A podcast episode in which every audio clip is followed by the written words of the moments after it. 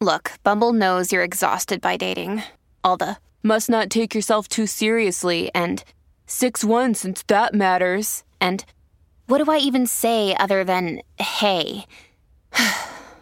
well, that's why they're introducing an all new Bumble with exciting features to make compatibility easier, starting the chat better, and dating safer. They've changed, so you don't have to. Download the new Bumble now.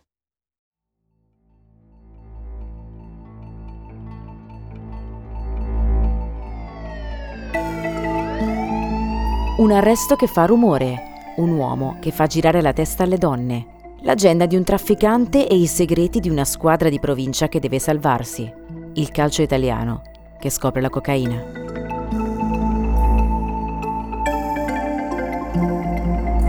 Sono Chiara Soldi, questo è il rosa e il nero, storie e misteri dal mondo dello sport.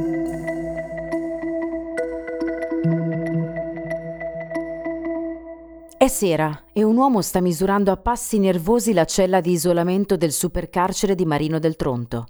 È agitato, morso da cattivi pensieri. L'hanno messo nella prima sezione, quella giudiziaria, nella seconda, quella di massima sicurezza. Qualche muro più in là stanno scontando la loro pena Raffaele Cutolo, Renato Vallanzasca e Giuseppe Magliolo. Cutolo, Don Raffaele, il capo della nuova camorra organizzata, si è appena fatto trasferire da Poggio Reale Vallanzasca, il bel René, è il bandito più temuto d'Italia. Rapine a mano armata con omicidi, sequestri, arresti ed evasioni spettacolari, quattro ergastoli da scontare. Magliolo era conosciuto come air killer della banda della Magliana. Era uscito da pochi mesi in libertà vigilata quando venne ucciso con un colpo alla nuca sul litorale di Ostia, in un regolamento di conti. Che ci fa lui in galera con questa gente? È stato interrogato per tre ore. Il PM lo ha tartassato, insistendo su nomi, luoghi, circostanze. Il suo avvocato difensore ha chiesto la libertà provvisoria, ma non gliel'hanno concessa. Prima di rientrare in cella gli è stato permesso di vedere suo padre Lorenzo, che appena ha saputo dell'arresto è salito in macchina e da Bedizzole, nel Bresciano dove abita, è filato dritto verso il supercarcere. Un incontro frettoloso segnato dall'imbarazzo reciproco. L'uomo si chiama Angiolino Gasparini, ha 30 anni, il suo è un volto conosciuto. E sa che quando uscirà di galera punteranno il dito e diranno è lui.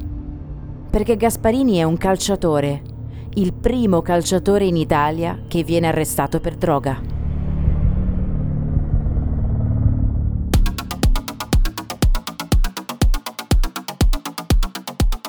È la mattina del 29 luglio 1981. Il mondo attende il matrimonio di Carlo e Diana. In Italia il governo Spadolini combatte il terrorismo e la criminalità organizzata. E al mare si balla al ritmo della nuova hit che arriva dall'Inghilterra, Enola Gay degli OMD, Orchestral Maneuvers in the Dark.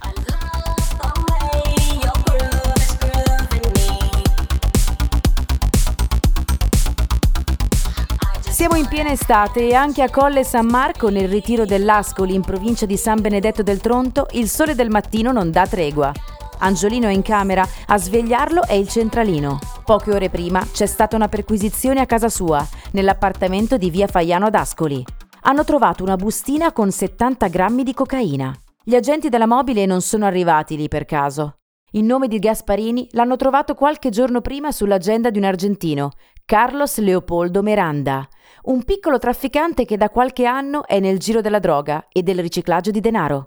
L'hanno beccato con un grosso quantitativo di coca e un sacco di soldi in contanti. Ma è l'agendina che interessa le forze dell'ordine. Ci sono scritti tanti nomi, tra cui quello di Angelo. Così gli agenti, su mandato del sostituto procuratore della Repubblica Adriano Crincoli, si sono mossi e sono andati ad arrestarlo. Alle 7.20 il calciatore dell'Ascoli, Gasparini Angelo, detto Angiolino, di anni 30, nato a Bedizzole in provincia di Brescia il 22 marzo del 1951, viene arrestato con l'accusa di detenzione e spaccio di droga.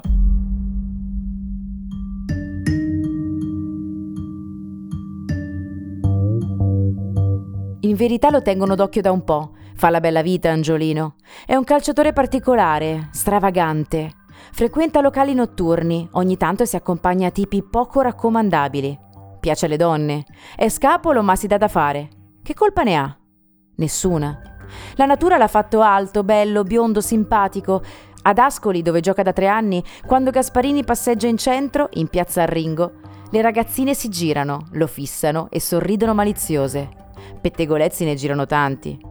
Beppe Chiappella, l'allenatore che l'ha avuto per due anni a Milano ai tempi dell'Inter, in quei giorni dirà Angiolino è mite, è un buono. A fregarlo è l'aspetto esteriore. Tu lo vedi così, capellone, dinoccolato e ti fai una certa idea. Invece no, è solo un ragazzo moderno. È uno della vecchia guardia Chiappella, però ci ha visto giusto. E la modernità in quell'inizio di anni Ottanta va un po' ovunque, al guinzaglio di una gioventù soffocata dagli anni di piombo e smaniosa di vita. E allora può capitare di prendere la strada sbagliata e di finire nei guai.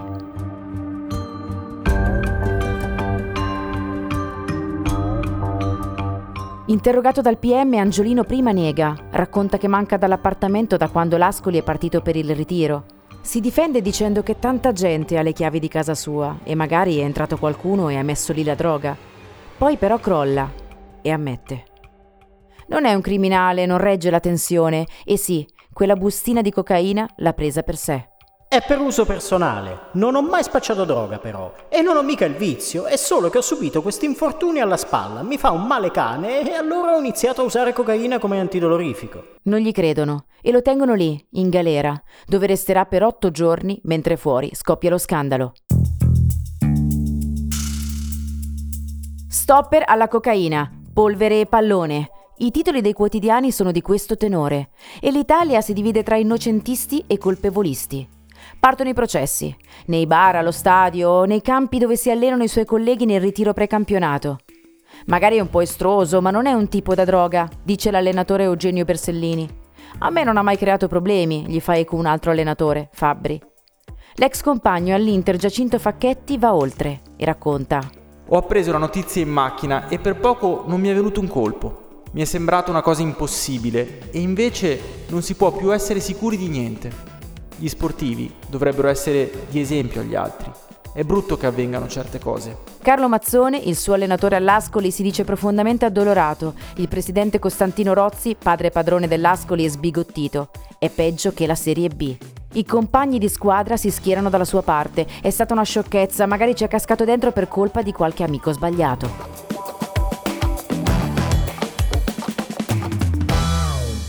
Venerdì 31 luglio Gasparini tramite i suoi avvocati manda un messaggio pubblico. Vorrei essere giudicato come essere umano e non come calciatore. Vorrei che si distinguesse la mia vita privata da quella da atleta. Dopo quattro giorni di carcere, a Gasparini viene concesso di allenarsi. Così la mattina di sabato 1 agosto 1981 il calciatore in attesa di giudizio per un'oretta corre avanti e indietro nella palestra a disposizione dei detenuti. Lo stesso giorno il suo allenatore Carlo Mazzone lancia un appello e invoca la scarcerazione. È stato solo un ingenuo, liberatelo subito. Lo liberano, ma non proprio subito. L'abbiamo detto, Gasparini passa otto giorni in carcere. È incriminato in base all'articolo 71 della legge del 1975 sulla droga. Rischia di scontare una pena di quattro anni di reclusione. Martedì 4 agosto, poco prima delle 9 di sera, Gasparini viene rimesso in libertà. Il padre lo accompagna nell'appartamento mansarda di via Faiano. I cronisti la mattina dopo raccolgono la sua verità. Ho sbagliato, ammette. Ci restano un po' male, si aspettavano accuse, improperi, difesa ad oltranza. Invece Angiolino è fatto così, non le scansa le responsabilità. Sarà anche strano ed eccentrico, ma è uno che nel gregge si distingue. E comunque non è stata una ragazzata. A 30 anni si dovrebbe essere già maturi, e io non lo sono stato. È la prima volta che un calciatore ammette di essere consumatore di cocaina.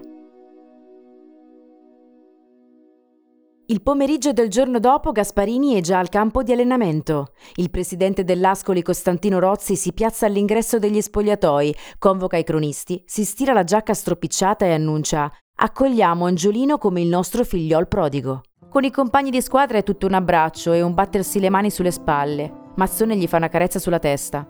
Angiolino sta bene, è solo un po' tirato. Nel supercarcere di Marino del Tronto l'hanno trattato bene, però sempre in galera è stato. E quello non è il posto dove un atleta immagina di stare. Gasparini torna a fare il suo lavoro, quello del calciatore. Gioca da titolare fino alla fine del campionato, che l'Ascoli chiude con un eccellente sesto posto. Il processo penale a suo carico lo vede condannato a otto mesi in primo grado. Verrà poi assolto in appello.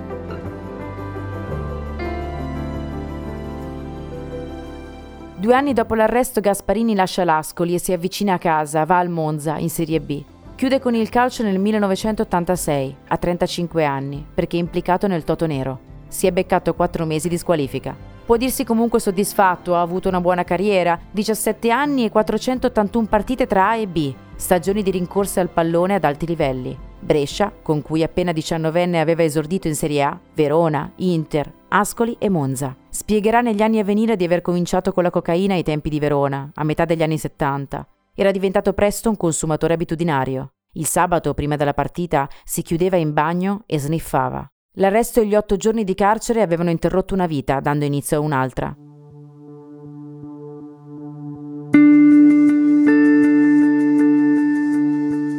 Pochi giorni prima di finire in galera e sulle prime pagine di tutti i giornali aveva conosciuto Giovanna, la donna che sarebbe diventata sua moglie. Appena uscito aveva cominciato il suo personale e faticoso percorso di redenzione che anni dopo l'avrebbe portato a collaborare con una comunità di tossicodipendenti. A salvarlo spiegava era stato l'amore, la coscienza di essere un uomo fortunato, la passione per il pallone. Aveva sbagliato, si era pentito, aveva ricominciato.